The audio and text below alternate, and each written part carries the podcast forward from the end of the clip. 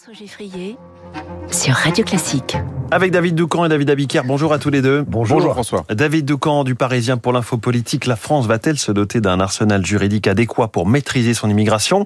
La réponse à cette question va dépendre d'une âpre négociation entre le gouvernement et L R. Oui, et on a l'impression de l'avoir déjà vu, ce film sur les retraites. La première ministre pensait avoir obtenu un accord et puis finalement, ce fut un fiasco obligeant le gouvernement à avoir recours au quarante-neuf trois. Pourquoi en serait-il autrement sur l'immigration ? Parce que le propre d'un bon remake, ce sont les petites variations et il y en a plusieurs. D'abord, Darmanin n'est pas borne, venu de la droite, pure politique. Le ministre de l'Intérieur sera-t-il mieux placé que la première ministre, issue de la gauche et un peu techno, pour verrouiller à double tour un éventuel compromis avec la droite ? Il aura en tout cas à cœur de le démontrer. Ensuite, la cause du désastre sur les retraites était l'absence de leadership chez L R qui a permis à toutes les divisions, y compris les plus politiciennes, de prospérer.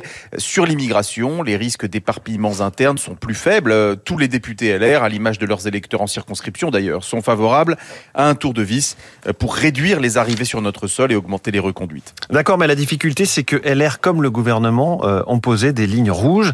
Un accord est-il seulement possible ? Oui, après la présentation du Du projet de L R et la réponse de Gérald Darmanin dimanche dans Le Parisien, on constate plusieurs points durs. Par exemple, s'affranchir des traités européens ou supprimer le droit du sol, c'est inacceptable pour Macron. Cela ressemble un peu trop au programme de Marine Le Pen. Sa majorité perdrait son aile gauche, ce qui conduirait au crash. De l'autre côté, euh, créer un titre de séjour pour les clandestins qui travaillent depuis plusieurs années dans des métiers en tension, L R en fait une ligne rouge. Alors comment surmonter l'irréconciliable ? C'est là qu'intervient la différence majeure avec l'épisode des retraites.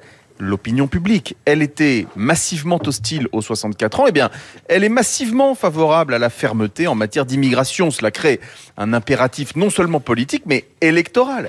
Les Français ne pardonneraient pas l'inaction. Et je dirais que la pression est surtout sur L R, qui doit éviter de se voir accoler l'image de ceux qui, inflexibles, empêchent toutes les réformes. Un texte sera de toute façon adopté à la fin. Macron et Darmanin n'autoriseront pas l'immobilisme. Et le président n'hésitera pas à avoir une nouvelle fois recours au quarante-neuf trois. Pour une raison simple. Si la droite et les macronistes se paralysent mutuellement, c'est au R N que l'on fera la fête. Vous imaginez des partis de gouvernement incapables d'agir ? Marine Le Pen n'attend que cela pour emporter la mise. David Doucan pour l'info politique. Merci David.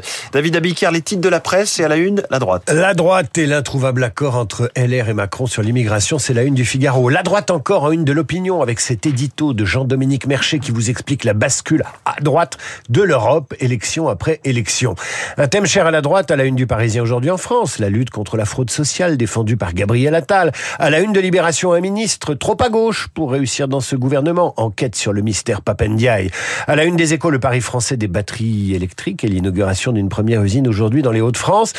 Et puis, la Provence fait peau neuve et ouvre euh, une nouvelle formule ce matin. Elle couvre sa une de paillettes, celle de la robe de Beyoncé qui chante sur un fond bleu azur.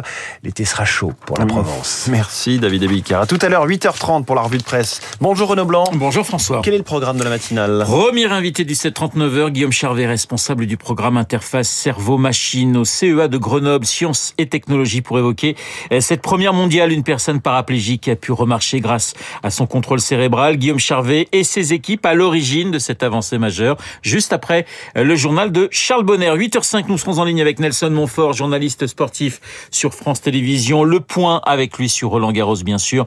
Les premières émotions sur la terre ocre des internationaux de France. Nelson dans le journal de Lucille Bréau. huit heures quinze dans les stars de l'info, Guillaume Durand recevra Agnès Verdier-Molinier, directrice de la Fondation pour la recherche sur les administrations et les politiques publiques. Agnès Verdier-Molinier qui publie aux éditions de l'Observatoire « Où va notre argent ? » Rendez-vous dans trois quarts d'heure. Vous n'oubliez pas, huit heures quarante, Esprit Libre, autour de Guillaume et dans le studio de Radio Classique, Rachel Kahn et Hervé Gattegno. Esprit Libre, juste après la revue de presse de David. Mais tout de suite...